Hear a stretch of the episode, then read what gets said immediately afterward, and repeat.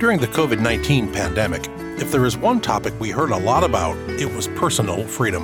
When stay at home orders were issued, when masks were mandated, when certain businesses were told they couldn't safely operate for the time being, people rebelled. They chafed. Especially in a place like the United States, where freedom is deeply ingrained in the public consciousness, we rebel against having our freedom clipped. And so governors and mayors who had to curtail that freedom for a season came in for stinging criticism, and sometimes even death threats. Well, freedom is a topic that comes up in the New Testament quite often too. And today, from 1 Corinthians, we'll see what the Apostle Paul had to say about Christian freedom. Stay tuned. Welcome to Groundwork, where we dig into Scripture to lay the foundation for our lives. I'm Daryl Delaney. And I'm Scott Hoezee. And Daryl, this is now uh, episode number five of a planned seven part series on Paul's first letter to the Corinthians. We've covered about half the letter now. And so now we're going to turn to some material kind of near the middle of the letter in things that Paul wrote in chapters 9 and 10. It's pretty clear that there was never a dull moment, Scott, in the church of mm. Corinth. Yeah. There were plenty of issues that they had to address, and Paul is just nailing them one by one. Yep. We've uh, mentioned that scholars are almost universally in agreement Paul is replying to a letter the Corinthians sent him. And that letter was uh, studded with questions, controversy after controversy.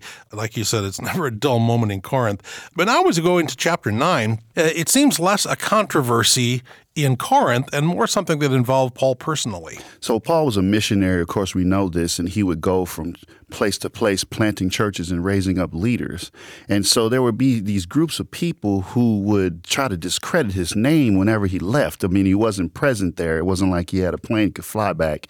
So he had planted churches in these different places, and there were people who would go behind who would try to make it hard for the people to receive the message of the gospel. Sometimes it was the message itself that got messed up. You know, there was this group called the Judaizers who yeah. kept trying to undercut grace. That happened in Galatia, right, where the Galatians kind of after Paul left were told, "No, no, no, Jesus doesn't save you fully. You got to help," right? Other times, though, it was Paul himself that got criticized. And, you know, um, on Groundwork a while back there, we did a series on Second Corinthians, and we noticed there that in a lot of that letter, Paul is in a defensive posture, defending himself against people who said that Paul was a charlatan, that he was just in it for the money, or other other nasty things. And that looks like what must have happened um, already when Paul was aware of this letter. There were people who questioned his apostleship Hmm. because I mean he wasn't there with Jesus when he was walking around on the earth, and so there were some people who had problems and questions with that. And it looks like in this verse that we're about to read that he addresses that. Am I not free? Am I not an apostle? Have I not seen Jesus our Lord? Are you not the result of my work in the Lord? Even though I may not be an apostle to others, surely I am an apostle to you, for you are the seal of my apostleship in the Lord. This is my defense to those who sit in judgment of me. So, yeah, Daryl, it's pretty clear there. Paul is upset and he's defending himself. But this, actually, as Paul goes on, it's going to lead to a, a, wider discussion on the nature of Christian freedom. But maybe before we get to what Paul says about what it means to be free and how to use your freedom in Christ, maybe we should remind ourselves why this was sort of an issue in the early church in the first place. Yeah, so we need a context to help understand why it's important. I know that in this current age and day, because we're in the United States, that Christian freedom is something we dig deep into as far of our identity and our psyche. But in order for us to understand the context of what Paul is getting to, based on his background as a Jew first and then right. a Christian second, we need a little bit more context.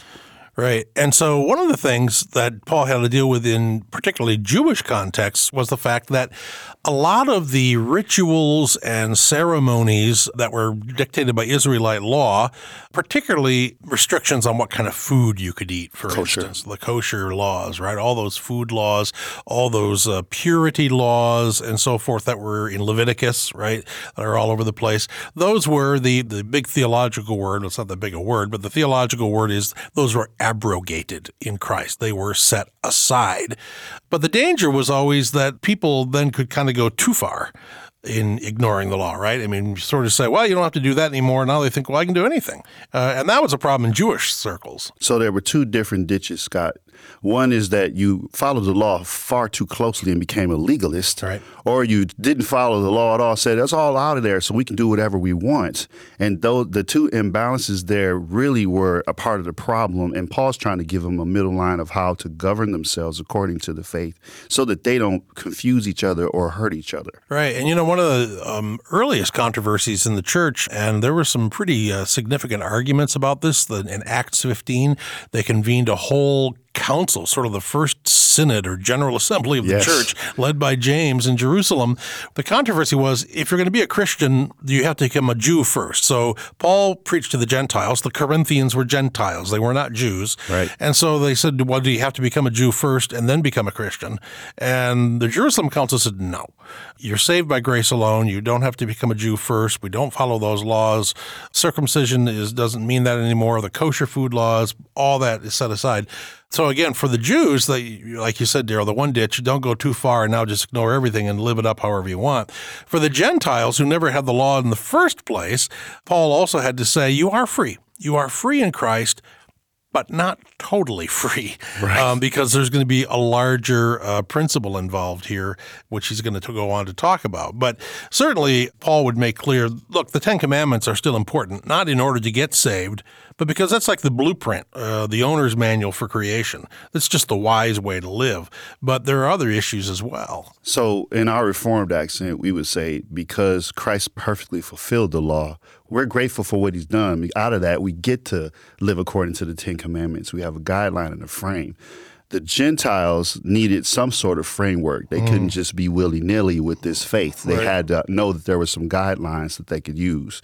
But when you got cultural practices coming in, this is where it gets confusing. Right, because I mean, Paul, in, in the previous program in this series, Daryl, we talked about food sacrificed to idols, and obviously one of the questions the Corinthians asked in their letter to Paul was, "Hey, you know, uh, some of the food in the market that we can buy, some of the fruit and vegetables and stuff, meat, uh, some of that had been, you know, dedicated to a false god." Can we buy that, take it home, and eat it? Paul said, Of course. The idols are nothing. They mean nothing. So you, you can eat whatever you want. But there were some of these cultural practices that were controversial, and some Christians really thought you shouldn't do certain things, and other Christians said, look, we can do that. But when that happens, when there's a controversy, when one believer is offended, then what? Does your freedom in Christ mean you don't care about the other person, or is there more involved in going on here? Well, in the next segment, we're going to hear more about what it means to specifically talk about that subject. So stay tuned. What does it look like to honor and serve God in your marriage and family? Visit FamilyFire.com to discover how you can better live out your faith in the context of your relationships. At FamilyFire.com, you'll find articles and devotions curated to encourage you to stoke the Holy Spirit's flame in your home.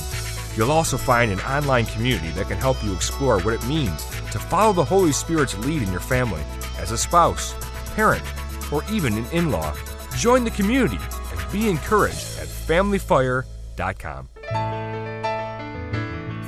I'm Scott Hoezee along with Daryl Delaney, and you're listening to Groundwork and this program number five in a seven part series.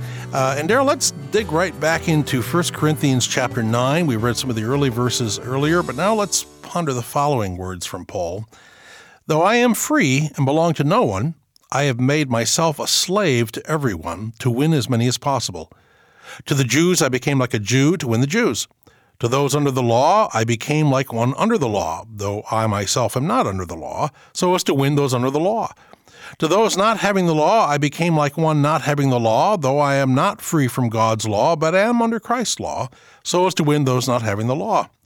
To the weak I became weak, to win the weak.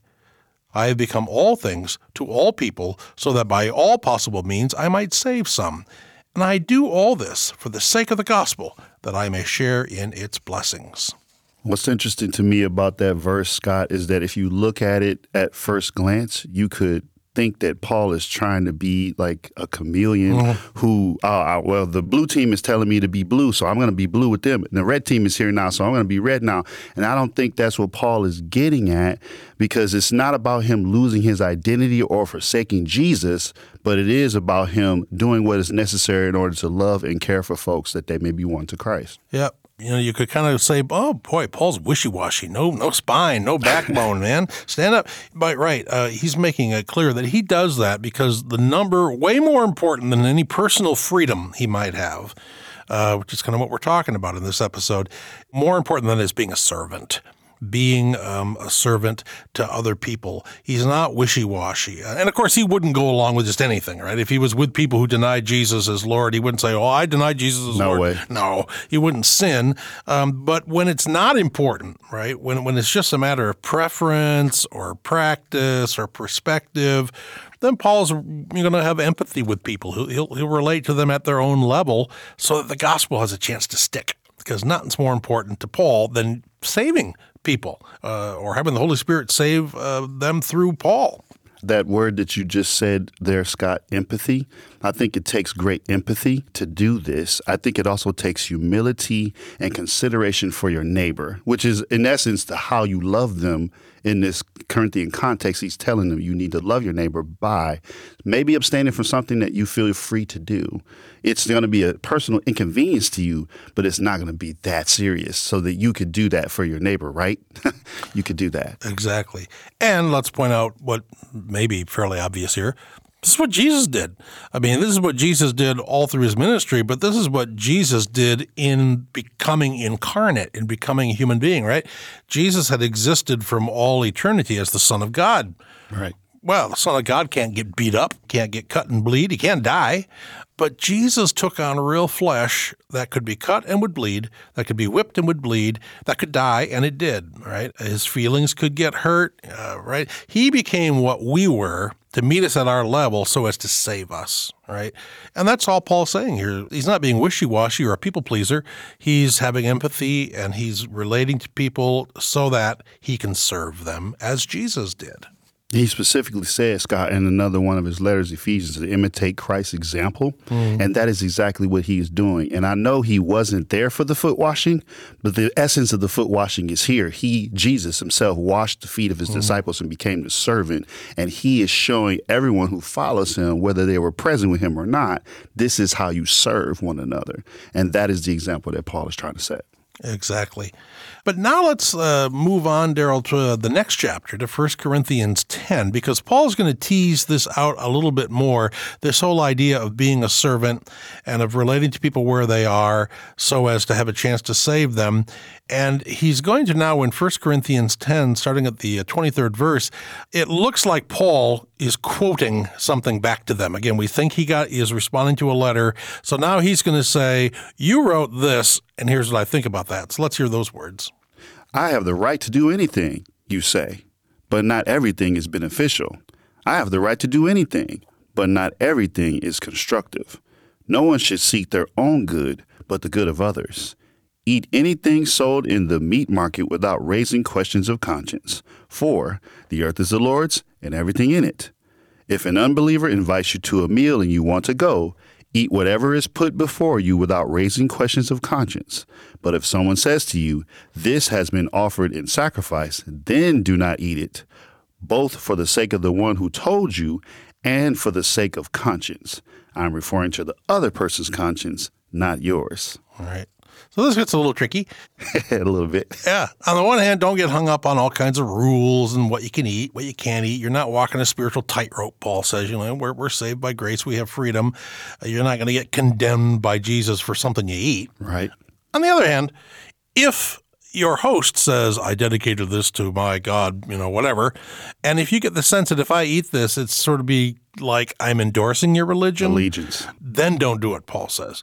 Maybe have a conversation with them about why you don't want to eat it, or you're going to eat it, but you are not honoring his God uh, on account of it. But, you know, for the sake of the other person, you know, don't give the impression that maybe their God is as legitimate as Jesus. Don't do that then. Be smart about it. I think too that if there's a situation where this person is informing you that the food is sacrificed to idols, now it becomes a witnessing opportunity, mm. a theological statement that you're making by not eating the meat. Exactly. But before that, if it's just meat offered to you and you give thanks to God because it, God owns the meat, right? And then idols aren't real, so you don't have to have that internal pressure that you need to carry. You don't need to carry it. Is what I'm saying. Exactly. And so, yeah, it can get a little dicey, but the core idea is don't seek your own good, seek ever and only the good of others. And I did like that with the passage you just read, right, where twice Paul says, I have the right to do anything clearly somebody wrote him that. he's, he's, quoting, you know, we, sometimes our kids say that. I got rights. You know, I got the right to do anything. Yeah, you have a lot of freedom, but not everything's beneficial. Not everything's constructive. Yeah, you can do that, but you're going to hurt somebody else's feelings. You're going to offend somebody. You can't do that. Uh, that's not being Jesus like. And that's the real principle here. Right. You know, somebody once said that uh, there's a whole lot more to being a Christian than being nice. But Christianity isn't less than that either. exactly. Be considerate, right? It's the thing we say to our kids be considerate of others. It's true. And Scott, I was thinking about when you were saying that, that our freedom is not designed to be a bulldozer to push everybody else out of the way. Well, this is what I get to do. This is what I have the right to do. And just totally have, have no regard for those who are around you. When we live our faith in community, we just can't do that. So we have to be more responsible. And that takes a mature step to defer and to deny yourself of some things that you think you have the right to have. And you know, even outside of a church context, Daryl, I mean, none of us really like inconsiderate people, right? So, okay, this guy is in his own driveway, washing his own car, and he's playing his own radio, um, but he blasts the music so loud that it's waking up the baby next door. The whole neighborhood has to listen to his music. We don't really care for people like that. It's just being inconsiderate. Sure, he has the freedom to do what he wants in his own driveway, but come on, we don't like inconsiderate people outside of the church, but in the church this gets magnified so much more because we're supposed to be like Jesus. And as we close out this program, we're going to think about some practical implications for all that, so stay tuned. We're glad you've joined our groundwork conversation. If you're enjoying today's discussion and want to download or listen again, you can find the audio podcast and transcript for this episode on our website, groundworkonline.com. Want to dig deeper? You can also find episode guides and blogs available to supplement your study. Curious about another episode or series we've mentioned? Search our episode library to find hundreds of conversations about God's Word and what it means for God's people today. Add your voice to our groundwork conversation by visiting groundworkonline.com. And thank you. Support from listeners like you makes groundwork possible. Welcome to Groundwork, where we dig into Scripture to lay the foundation for our lives. I'm Daryl Delaney. And I'm Scott Hoezee. And let's now go to the last words Paul speaks in 1 Corinthians chapter 10. So whether you eat or drink or whatever you do, do it all for the glory of God. Do not cause anyone to stumble, whether Jews, Greeks, or the church of God, even as I try to please everyone in every way, for I'm not seeking my own good, but the good of many, so that they may be saved. So Paul's basically giving us Scott his bottom line of why he's doing this. Number one is for the glory of God, mm. and he does it also for the benefit, the salvific benefit of the neighbor who needs the witnessing of Christ. So if he could say yes or no to meet at that moment or whatever he's doing, it may win this person to Christ or give him an opportunity to at least have a further conversation. We should be living that way as well. Exactly. As we said earlier, you know, uh, when we talked about somebody as a people pleaser, it's never a complimentary way. And of course, Paul would be the first to admit that, of course, there's lots of activities he wouldn't go along with just to go along to get along. He wouldn't laugh at certain jokes just to help him fit in. Um, there are prudent limits here. But short of going along uh, with sinful behavior, keeping the needs of others in mind, uh, acting in ways that'll serve them, benefit them, help them, that's just the second, what did Jesus say is the second great commandment? Love, Love your, neighbor, neighbor as yourself. As yourself. That's exactly what Paul is saying. And it's interesting that the Corinthians have to be reminded of this with all the things that are going on. The fact that they need to practice this way to be empathetic, to be compassionate, and not worry about what is self seeking, that is the best way to love your neighbor. You know, we opened this program mentioning the COVID 19 pandemic in 2020 and 2021 and how a lot of people rebelled against having their freedom curtailed, even for a season, for the sake of others. We'd like to be able to say that the church rose above all that, but unfortunately, many of us have experienced it personally or we've heard reports about where yeah, when you know the church council said we we can't meet in person, or you know when we start meeting, you got to wear a mask in church, and some people didn't like that. Other people, you know, would take to Facebook and say, "Look, you wear a mask so you don't accidentally infect another person." This is love your neighbor as yourself. That's just very simple. And if it means that you have to give up your freedom, that you say, well, I, I have rights, you know, I, I don't have to wear a mask. Well, maybe you do have to give that up for a season. But this happens a lot in the Christian life, not just related to COVID or the pandemic.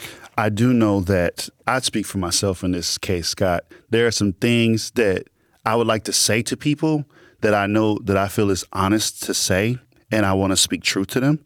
But if I don't speak that truth in love, mm if I don't speak it in a way that is tactful, that is winsome, then number one, I'm going to bulldoze them, like right. I said we shouldn't do earlier. Right. And number two, you have lost your opportunity to win that person for Christ or show the example Christ gave. Because when you receive a word or a correction from someone, you want it to be a compassionate word, you want it to be a word filled with love.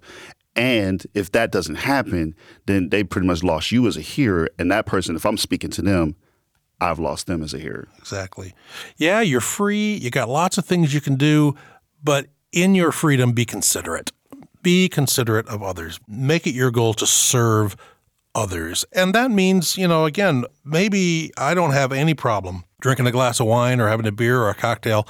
But if I'm in the presence of a fellow believer who is offended by that, or maybe, you know, they've got a history of alcoholism in their family and that really bothers them, then I say, okay, I, I know I have the freedom to drink this, but for your sake, on this occasion, I won't.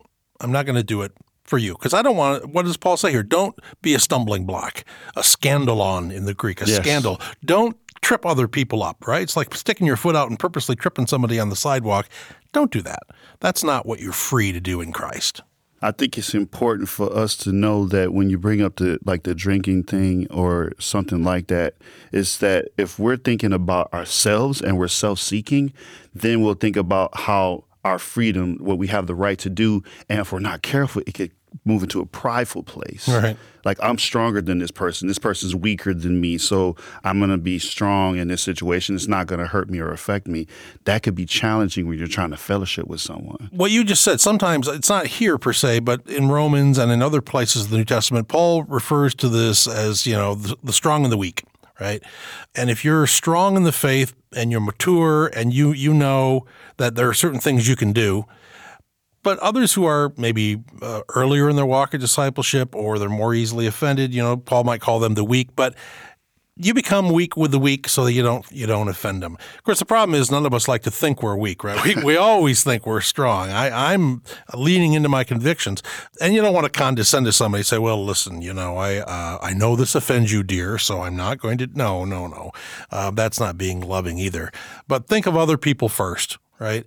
And if you know as a fact that such and such is going to bother them, trip them up, upset them, do the Jesus thing and become their servant and say, I'm going to put my freedom in my back pocket so I can love you and we don't have to have this issue between us. So, because freedom doesn't need to become the main thing. Mm. We need to make sure that the main thing is the main thing. And the main thing is salvation in Jesus Christ. And since these are not salvation issues, we have room to talk, we have room to communicate and try to find some agreement. So that's why it's really tricky because you can't just have this is the rule, especially when you have case by case situations like Paul is addressing. Paul sometimes in the New Testament refers to this through the Greek word adiaphora, which people who've gone to seminary maybe remember. Uh, it's often translated as things indifferent. Mm-hmm. They're not salvation issues. This isn't denying Jesus as Lord or something. Um, these are just cultural issues, practices that differ, you know, community to community, but they're not a big enough deal to cause controversy. Just leave it aside um, if it means maintaining the peace. And ironically, of course, when everybody does this, when I'm deferring to you and you're deferring to me and we're all deferring to each other, we get this lovely Christ like dance going on of, of, of mutual love. And you know what? That is when we look like the body of Christ. Submit to one another out of reverence for Christ is the verse that actually comes to mind when you say mm, that, Scott. Exactly. For the sake of each other, we submit to each other out of reverence for Christ. Well, thank you for listening and digging deeply into Scripture with Groundwork. We hope you'll join us again next time as we dig deeper into the book of 1 Corinthians and look at the issues Paul addresses in chapters 11 to 13. Connect with us at our website, groundworkonline.com. Share what Groundwork means to you or tell us what you'd like to hear discussed next on Groundwork. Groundwork is a listener supported program produced by Reframe Ministries. Visit reframeministries.org for more information and to find more resources to engage your faith. We're your hosts, Daryl Delaney with Scott Hoezee. Our recording engineer is Don Morris, and our post production supervisor is John Reeder. Our senior producer is Courtney Jacob.